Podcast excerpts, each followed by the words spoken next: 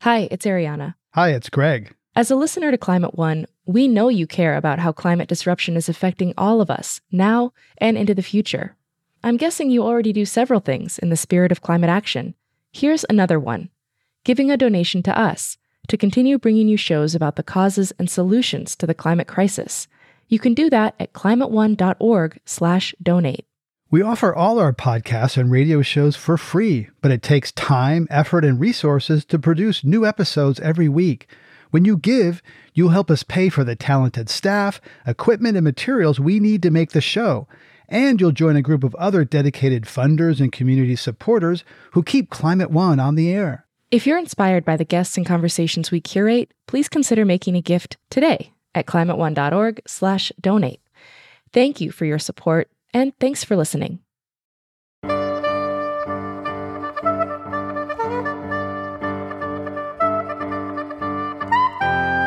Any self respecting environmentalist reeling off solutions to the climate crisis would include driving cleaner cars, planting more trees, eating less meat. But how do our housing choices factor into this? Welcome to Climate One, changing the conversation about energy, economy, and the environment. Climate One conversations are recorded before a live audience and hosted by Greg Dalton. I'm Claire Schoen. If we can walk to the subway, we can drive our cars less. So, where we build housing and how close it is to mass transit has a big impact on our carbon footprint. People are living in places where they have to drive everywhere, where they have to drive to work, they have to drive to the store, where there's no other options for anyone, whether you're poor, whether you're middle class, there, there's no option to get around other than driving. Uh, and what we've done is we have just spiked carbon emissions as a result of our land use patterns. That's Scott Wiener, California State Senator representing San Francisco, Daly City, and Colma. Before going to Sacramento, he served on the San Francisco Board of Supervisors and several regional transportation agencies. Scott Wiener talked to our host, Greg Dalton, at a recent Climate One event. According to Wiener, plans to green our cities should include new urban housing that's convenient to transportation. But this runs the risk of boosting the real estate market and gentrifying the neighborhood out of the reach of all but the wealthy. When we got the light rail, there was a lot of concerns around the speculation that was happening with uh, with land, and what that would mean for a predominantly tenant community of immigrants, low income, that didn't have high land ownership. That's Isela Gracian. She's president of the East LA Community Corporation, a nonprofit that's built hundreds of affordable housing units in a working class neighborhood near downtown Los Angeles. Gracian joined Greg's conversation, along with Rachel Swan, a City Hall reporter with the San Francisco Chronicle. Swan's also reported for the SF Weekly and the East Bay Express. And she's looked into ways to preserve affordable housing in green urban planning. A lot of cities in the Bay Area um, are doing things like impact fees, you know, putting a, a fee on developers to create more funding for affordable housing. Greg's fourth guest on this panel is Ann Cheng, a transportation expert at TransForm, a transit planning agency and advocacy group. She previously served as a city council member and mayor of El Cerrito. Greg started out this conversation with Ann Cheng and a question about the Brady Bunch. Ann Cheng, we both watched the Brady Bunch growing up. What does the Brady Bunch and other you know, TV shows tell us about where we are in, in housing and, and urbanization? You know, it's interesting to see the context actually match my life. Um, I grew up in the suburbs and two car garage and and over the years I've learned that marketers of TV programs actually have some of the largest marketing budgets to do research about consumer preferences and very much matches consumer preferences from boomers. Senator Wiener, how do you think about the two pressing issues for California housing, which is very tangible and immediate, and climate, which seems to be abstract and far away? They're absolutely linked. And we, we've gone through a long period of time, speaking of the Brady Bunch, where uh, this country encouraged, actively encouraged people to leave cities, uh, to spread out, to live in the suburbs, to drive everywhere.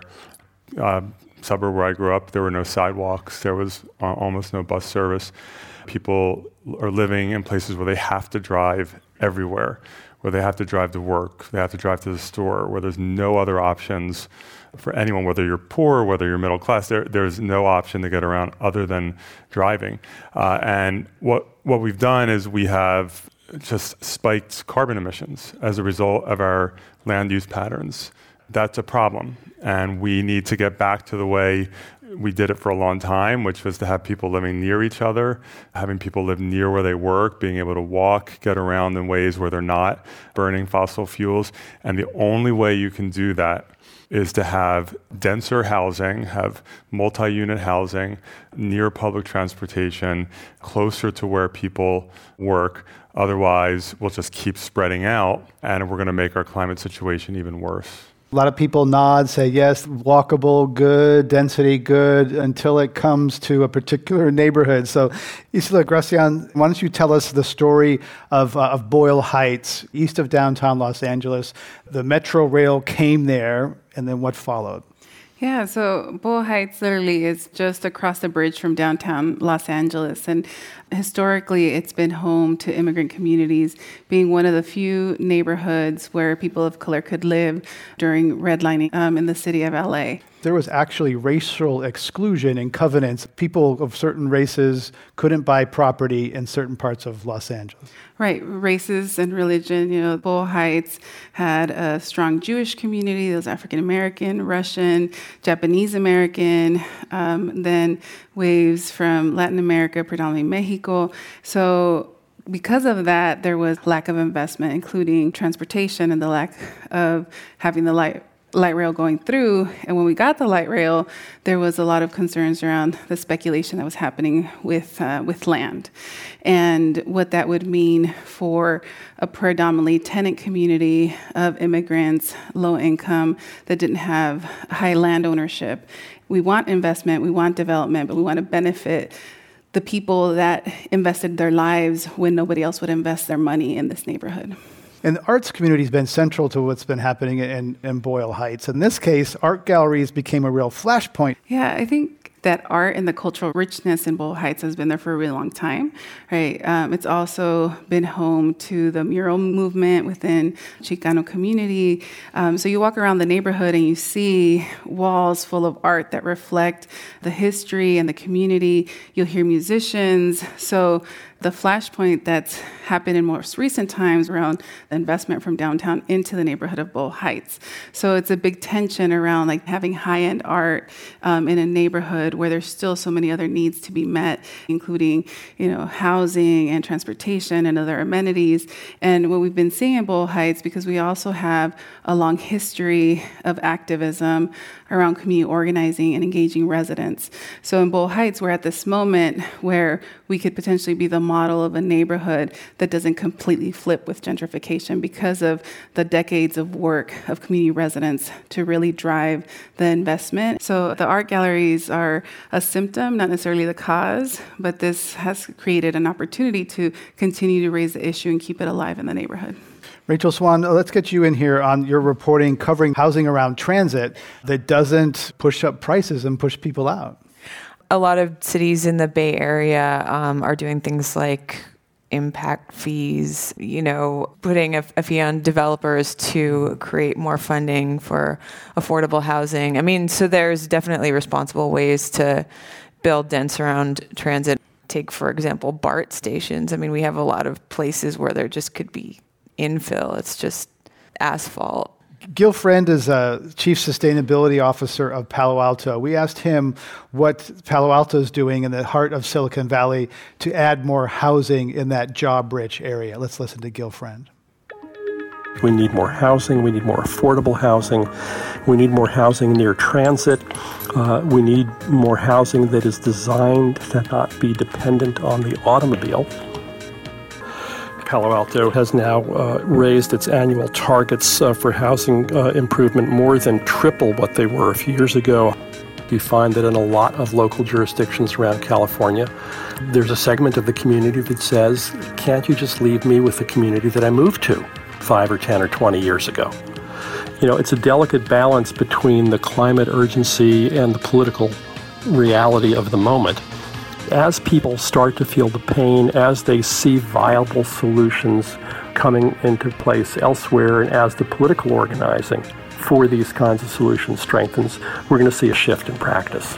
The specifics vary, as you might imagine, in different communities because the you know the climate regimes are different, the needs are different, the land use patterns are different. But we're seeing increasingly cities are stepping up Gil Friend, Chief Sustainability Officer in Palo Alto, home to Stanford University in the heart of Silicon Valley. We're talking about climate change and affordable housing in California and around the country with Ann Cheng, transportation expert with TransForm, an advocacy group, Isela Gracian, president of the East LA Community Corporation, Rachel Swan from the San Francisco Chronicle, and Scott Wiener, California State Senator. I'm Greg Dalton. Senator Wiener, Palo Alto tripled their housing supply, new housing units. That's still only 300 units in a city of 65,000. Give us a scope of the issue. How many, how many jobs are being created? How much housing does, does the Bay Area need?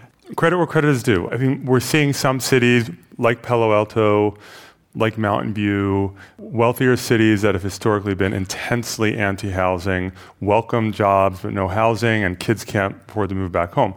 Uh, and you're starting to see a shift. But, you know, tripling a tiny number in terms of the scale of what we're facing, just to put it in perspective, uh, our housing deficit in California right now is 3.5 million homes. We are three and a half million homes short of where we need to be, and that number keeps growing, and we need it at all income levels. In context, when you look at the other 49 states combined, guess what their housing deficit is? Approximately three and a half million homes. We're equal to the other 49 states. Shows how intense it is here. And I've lived in the Castro for 21 years. I have seen the waves of gentrification in my community and the people who are being forced out, LGBT people being forced out, seniors being forced out. And there are times when we say, okay, let's do let's address housing. Great, let's put 20 units here. Let's and pat ourselves in the back. That's great. It's 20 more units than we had. We need to have it at a significant scale. And that means making sure that we are zoning properly. So you're not zoned around a BART station for single family homes, which means you're pushing people away from transit. It means that we are massively investing in housing for low income and very low income people so that we can make sure that everyone can remain and we're not kicking people out. We need to make sure that we are doing this at a scale that we need while protecting renters so people aren't getting evicted. Rachel Swan, there's NIMBY, not in my backyard. It's been a political phenomenon around the country for a long time. Now there's YIMBY, yes, in my backyard. They're trying to move from kind of a online thing to actually a political force, backed by some powerful tech people such as Jeremy Stoppelman, CEO of, uh, of Yelp. Tell us about YIMBY. YIMBY is a term that I feel like gained currency in the last couple years or so. It started, you know, around this idea of urban design that became popular on social media because, I mean, you look at like, you know, people of kind of my generation ish and younger. I guess I'd count as an old millennial, but most of us are renters and, you know, people who maybe can't afford or are struggling to live in the core of the city. So this group that sort of is loosely coalesced online is starting to become more of a political movement. There's actually like YIMBY chapters in the South Bay and all along the region. And um, in San Francisco, there's YIMBY political candidates, and they've kind of forced this conversation in um, electoral politics. Ann Cheng, you have served in electoral politics. Environmentalists are often criticized for being against just about everything. This is a group that's saying, yes, let's build. We need more housing. How do you see that dynamic?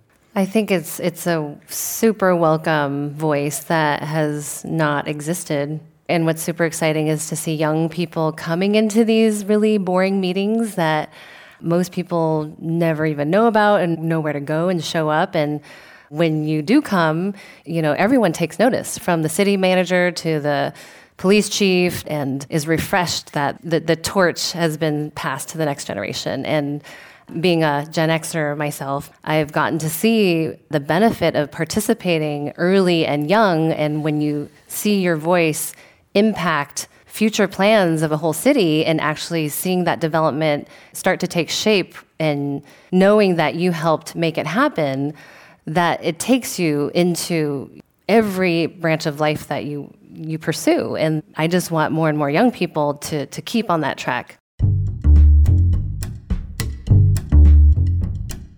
You're listening to a Climate One conversation about planning housing in the era of climate change.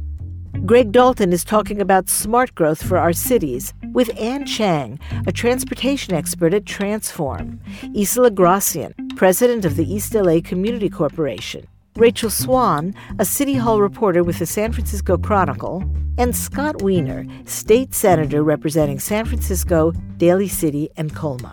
Here's your host, Greg Dalton. Isela Gracian, eh, there's an element to YIMBYism, which is tech wealth. That there's a lot of techies, they're often resisted in some areas. And what's your take on this? With YIMBY, I honestly like I cringe because it's created a dichotomy, whether you're a NIMBY or a YIMBY, of either you're against development or for any kind of development, and there's so much in between, um, um, especially in neighborhoods like Boyle Heights, and you can see this across the state where communities have been so active for decades in having transformation come to their their neighborhood and having that, that investment take place. And it's almost like, in some instances, the YIMBY voice has wiped out that resident led, people of color, low income communities, like their voice in this conversation. And for me, I think that's very unfortunate. And, and we definitely have seen it in, in conversations where by YIMBYs, we were called an anti housing organization. When we build affordable housing, we engage people in housing. And it was just, uh, kind of hard to wrap my head around having somebody um, say that our organization was anti-housing when we've been doing that for over 20 years, actually building and, and working with the nuances of, of all that it takes to build the political will, the financing, and the, the community power to actually get a building built you want your community to change, but in certain ways, right? With with certain people moving from renters to owners, and people having more choice and economic power. You're for change, but a certain kind of change. Is that fair? Definitely very fair. Community driven change that centers the most vulnerable populations, right? You know, if we're thinking about shaping our environment for the people that have the greatest opportunities and the most able, then we're not going to lift all boats. We're not going to be building across. Senator Wiener, you had a bill to fast track development around transit and around California. Some environmentalists came out against that. What does it mean to be an environmentalist these days to you? Yeah. What the bill said was that you have to allow more housing near public transportation, that you can't have hyper low density zoning where you say, I know we have a major subway stop here, but we're only going to allow single family homes on a quarter acre of land around this station. Because when you have that hyper low density zoning around public transportation, what you're basically doing is you're banning apartment buildings when you ban apartment buildings, not only does that reduce the number of people who can live near transit, it means you can't build affordable housing either, because people don't build affordable housing single family homes. You build multi unit. And in terms of the environmental community, uh, on the bill I authored, Senate Bill 827, it was actually split. We had a number of significant environmental groups that were supporting the bill and helping to move it forward. There were a few uh, environmental groups, and then there were also uh, environmental justice groups that were opposed to the bill. Partly, um, I think the environmental justice groups, it was around gentrification concerns, and we tried to work to put in more tenant protections and affordability requirements. And, uh, you know, I think the environmental movement, in my view, is is shifting.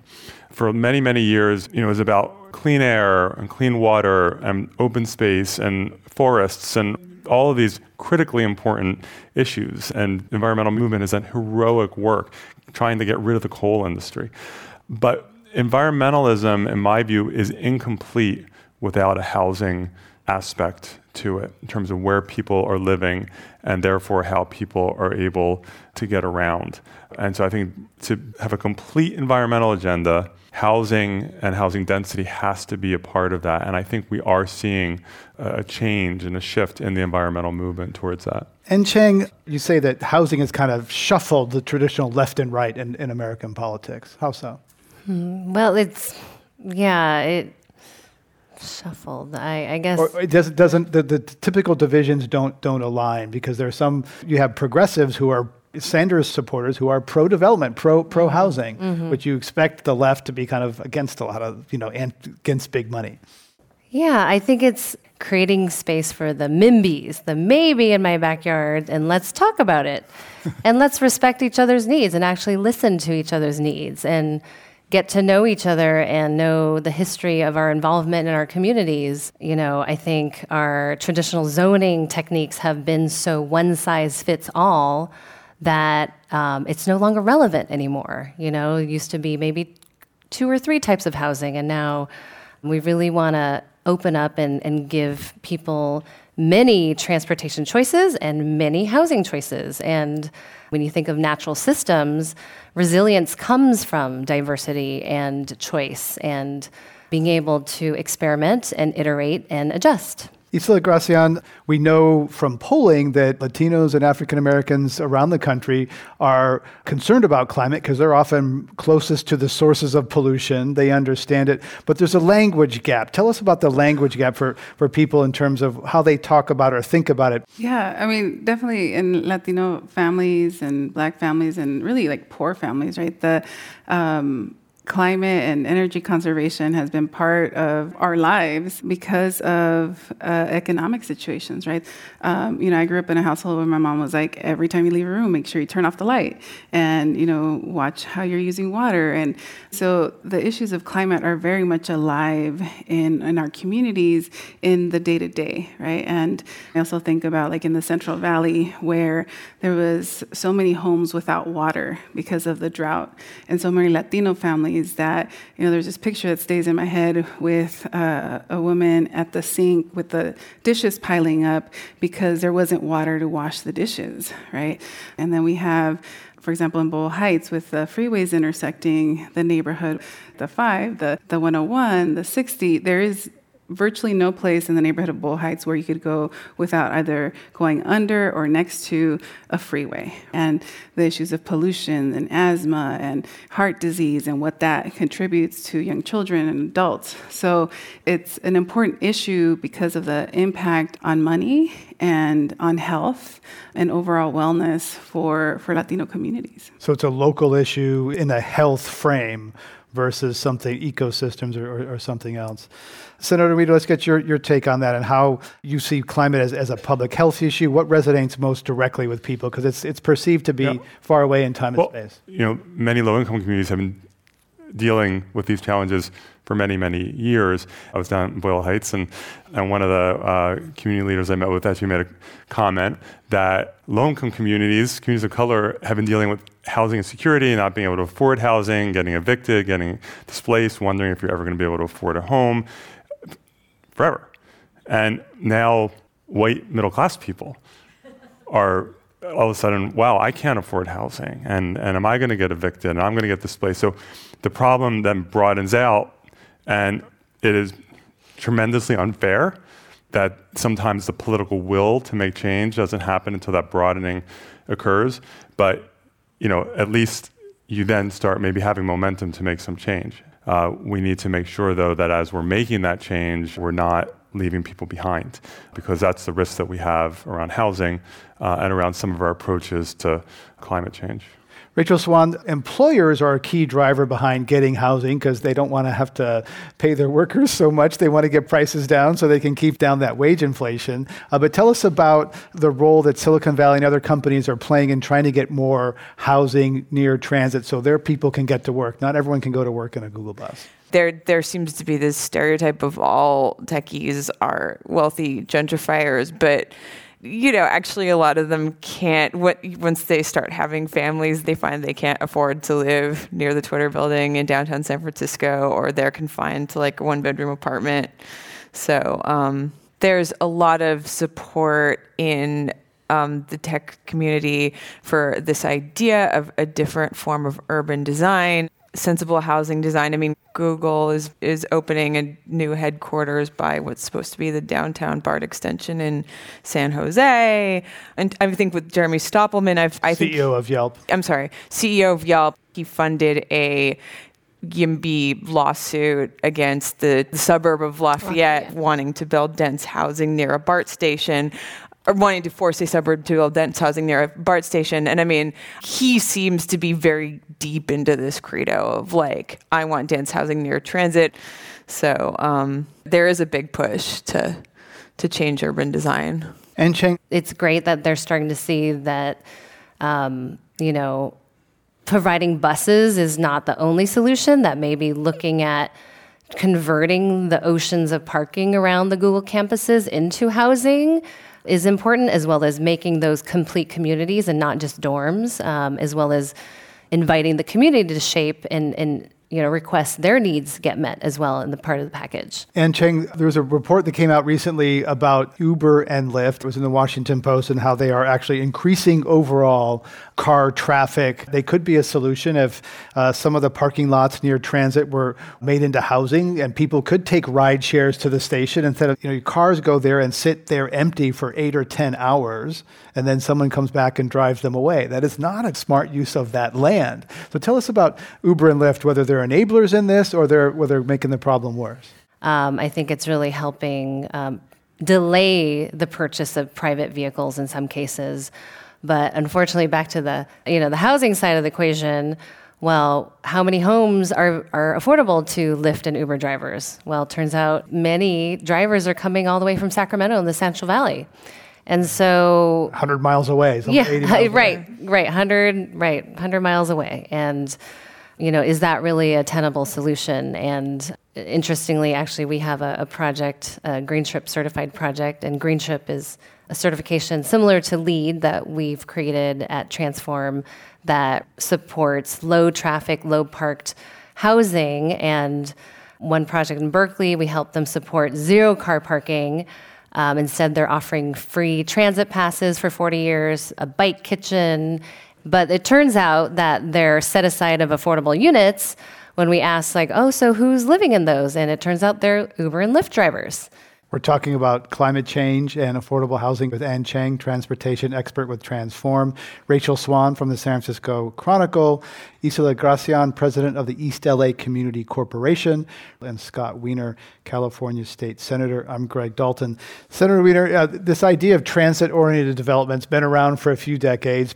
Why is it so hard? It sounds logical, walkable communities, and yet it just seems like it's why does it take so long? Why is it so hard? it's you know it's not surprising. We're talking about changing the look and feel of neighborhoods. People say, I moved into a neighborhood that was single family homes. I don't want apartment buildings in my neighborhood. I moved into a neighborhood where everything is really spread out and nothing is taller than 20, 25 feet tall.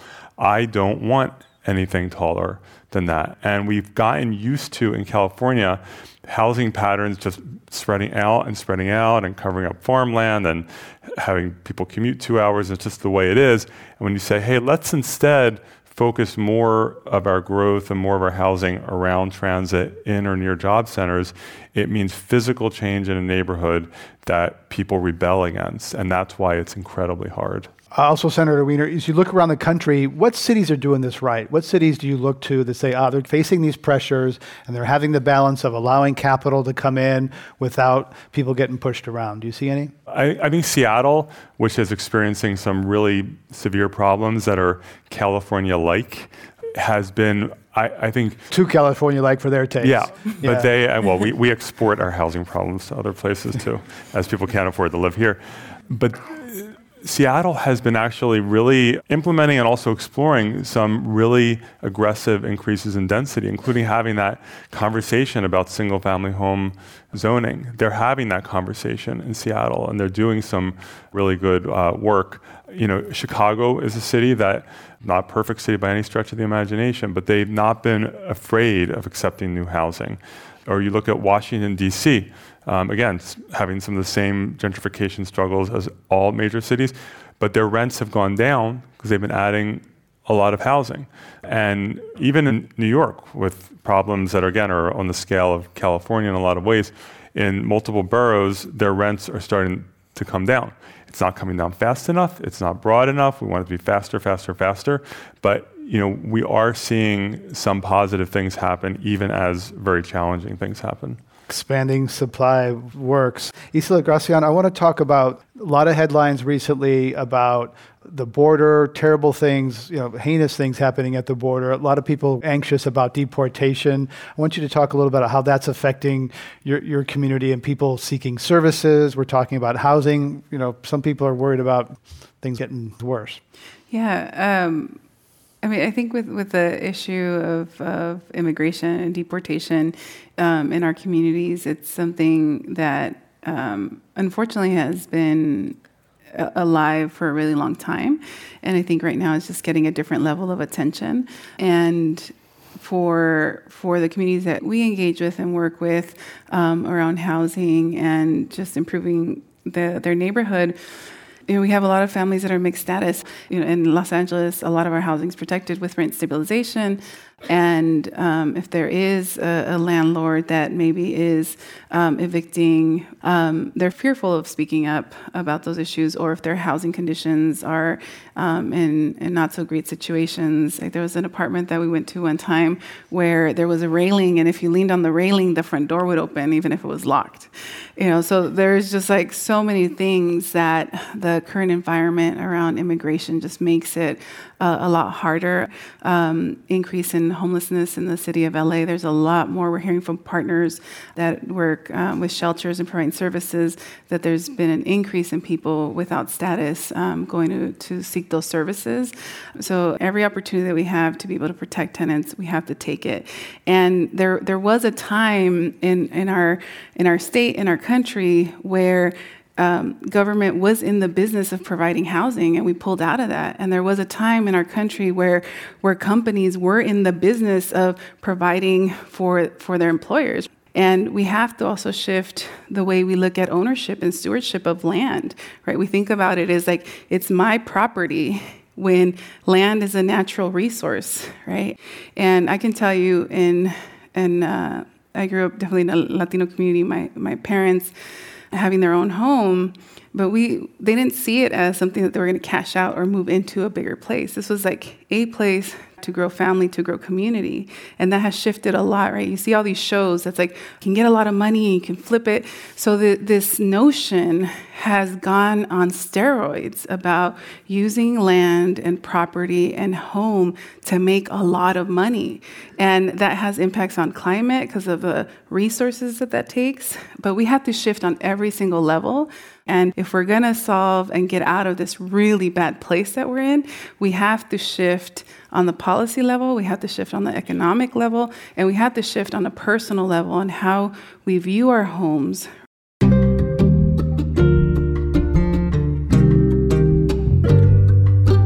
You're listening to Climate One. Greg Dalton is talking about the challenge of creating housing density around transit while not displacing long term residents. With Ann Cheng of TransForm, a transit planning agency and advocacy group. Isela Gracian, president of the East LA Community Corporation, Rachel Swan, a City Hall reporter with the San Francisco Chronicle, and State Senator Scott Wiener, representing San Francisco, Daly City, and Colma. Here's Greg taking questions from the audience at Climate One. We're going to include your comments or questions. Join us with a single one part comment or question. If you need help keeping it brief, I'm here for you. And um, there's a first brave mover right there. Welcome to Climate One. Hi, uh, thanks for the talk.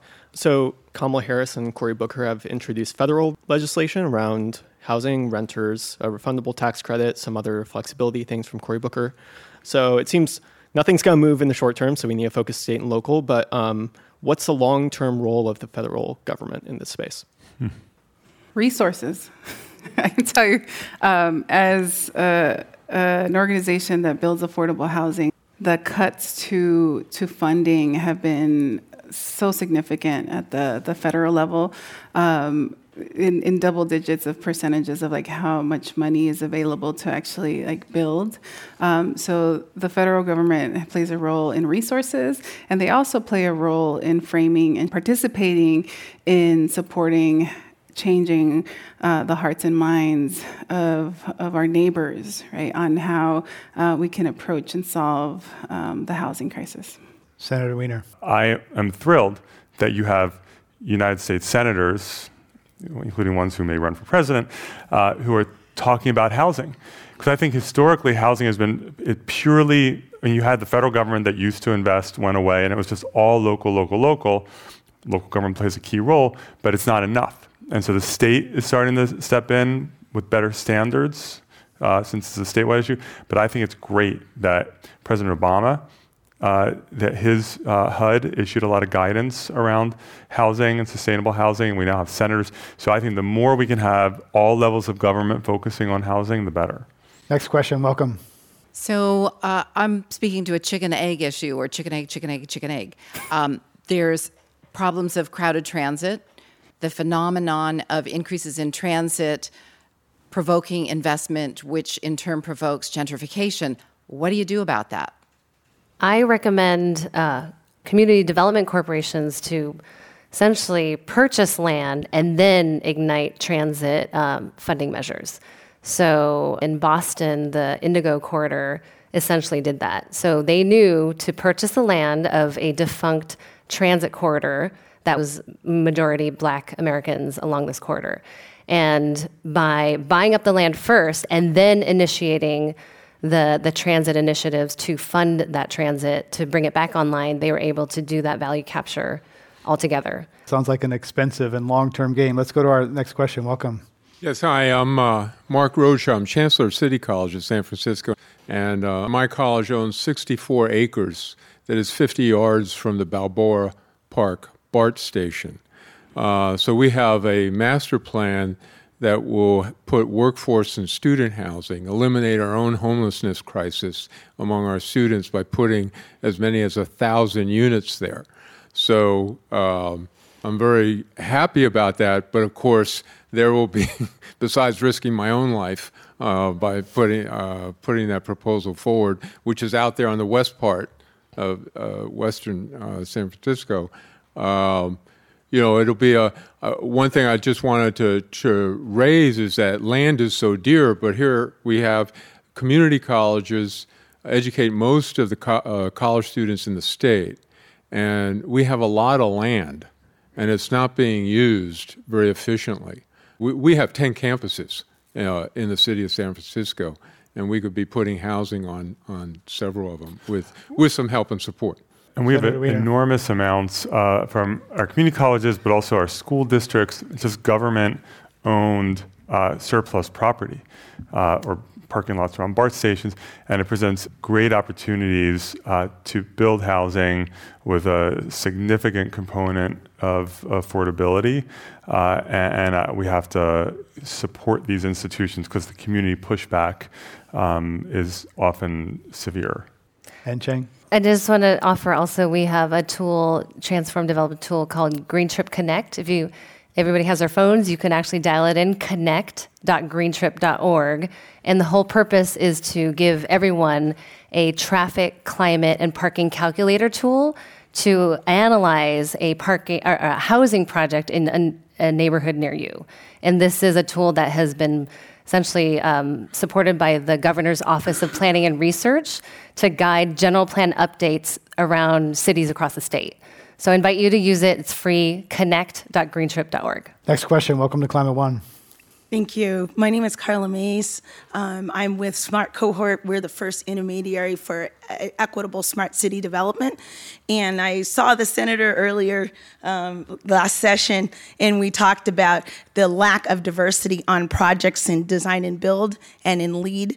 And you spoke earlier about you know trying to have a different dialogue with different communities and how there seems to be very progressive white um, environmentalists on one hand pushing biking pushing different things, and then trying to talk to black and brown communities about these things.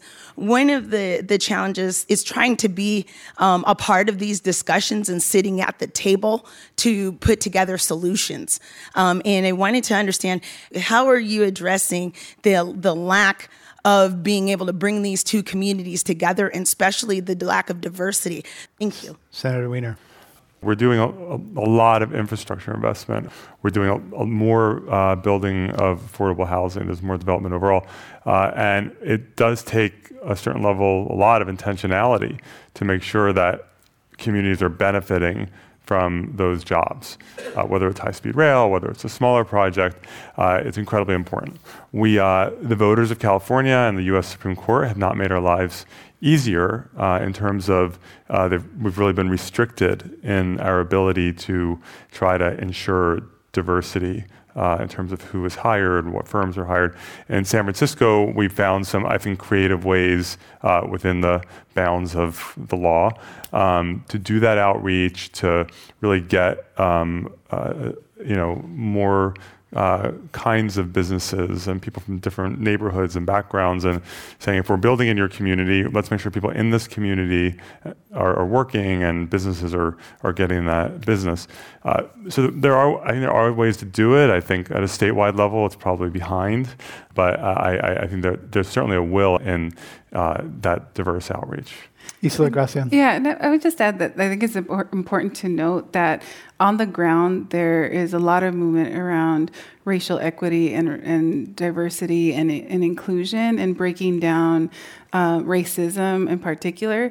And I think that it's still a challenge in policy spaces to really lean into that conversation, um, especially um, around housing. Um, I've been in a lot of spaces where folks are like, oh, you know, it's, it's just a, a natural tr- transitions of people, or it gets diverted to, we're in California, we're inclusive. Um, so I think it is important to continue to uplift that and, and bring it up at the forefront.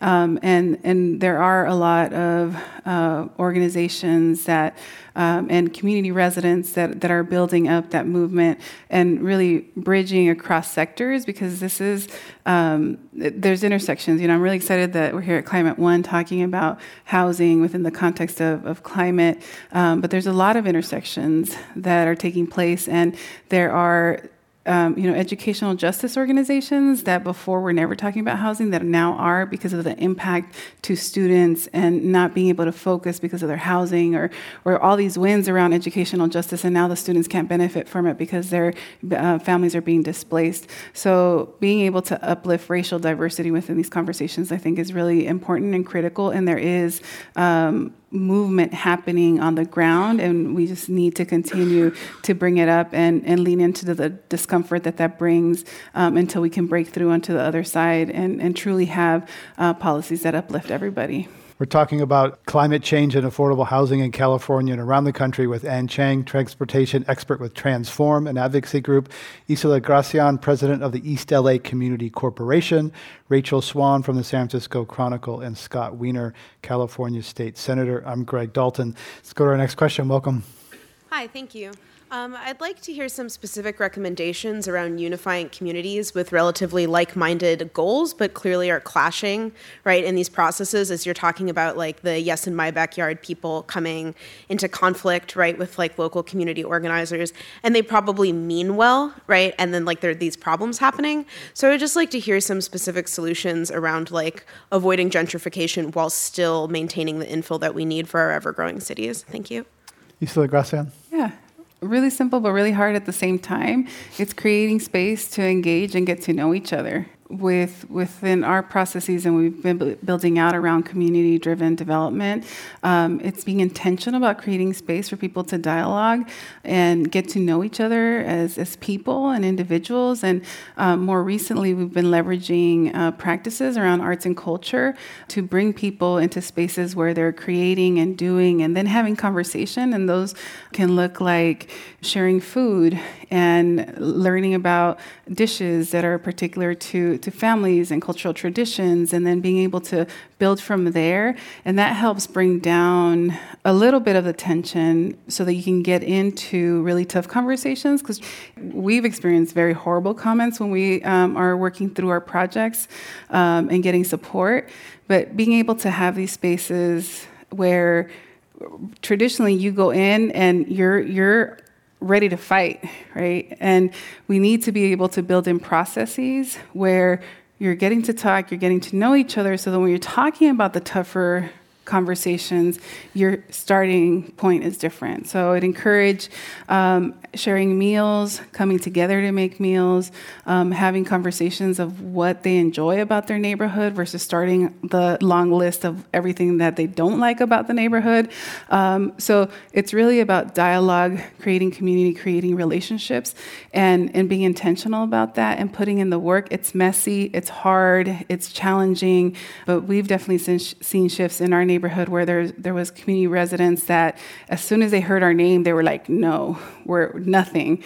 And then once they started seeing and experiencing our process and, and all the different work that we do, then now they're at a place where like, oh, let me hear about what they're working on, and then I'll make a decision. So it's really creating those spaces, having community convenings, having the sessions, and not being afraid of talking about the challenging topics. Civil dialogue. Let's go to our last question brief comment, which is that uh, new housing tends to be wheelchair and disability accessible up to ADA code.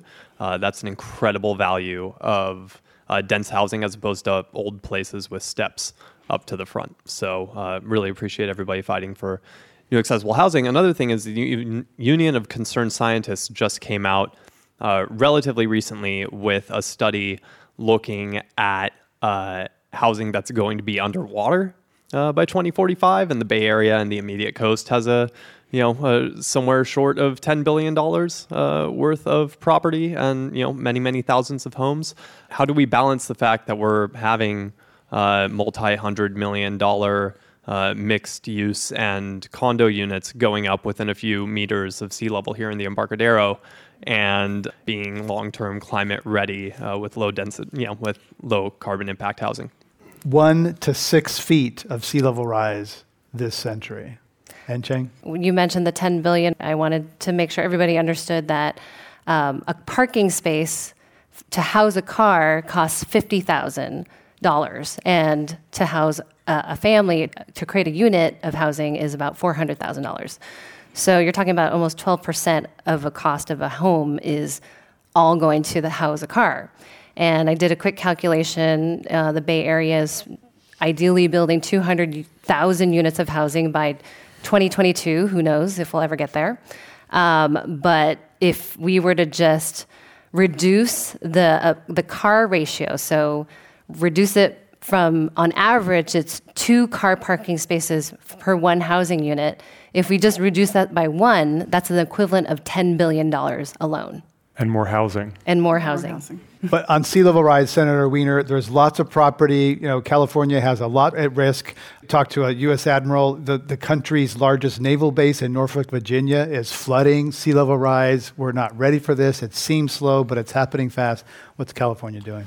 You know, I think we're starting to grapple with it, and we're we're behind. Um, we have uh, major. You know, we've seen the I'm forgetting which highway in the in the North Bay uh, which got flooded for the whole winter. Is that 37 or mm-hmm. one of them? And and it's it's going to be lost. And and I think stuff like that is a real wake up call for people. Like, well, this is okay, tangible in my life that this road will not be there anymore. Um, we know that our, we have major transit infrastructure that could be underwater.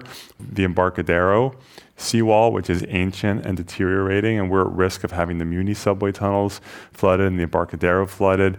Uh, and so we, uh, A, we're, we are ramping up our our infrastructure investment to shore things up and protect them, and we have to do that on steroids. So we need to be faster and do more.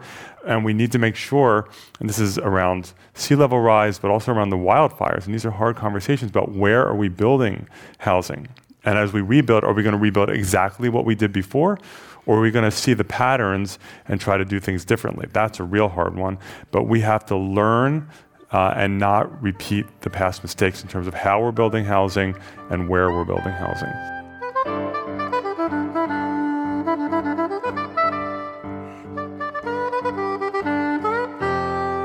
Greg Dalton has been talking about housing strategies for greener cities with Ann Cheng of TransForm, a transit planning agency and advocacy group. Isela Gracian, president of the East LA Community Corporation, a nonprofit that has built hundreds of affordable housing units in a working class neighborhood near downtown Los Angeles. Rachel Swan, a City Hall reporter with the San Francisco Chronicle, who's also reported for the SF Weekly and the East Bay Express. And State Senator Scott Wiener, representing San Francisco, Daly City, and Colma.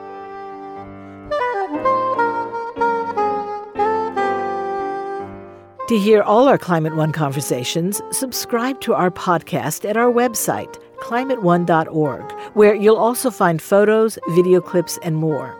If you like the program, please let us know by writing a review on iTunes or wherever you get your podcasts. And join us next time for another conversation about energy, economy, and the environment.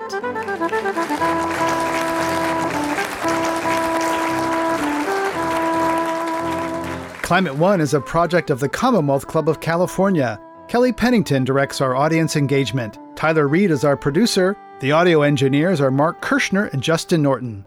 Anny Celsi, Devon Strolovitch, and Claire Schoen edit the show. I'm Greg Dalton, the executive producer and host. The Commonwealth Club CEO is Dr. Gloria Duffy. Climate One is produced in association with KQED Public Radio.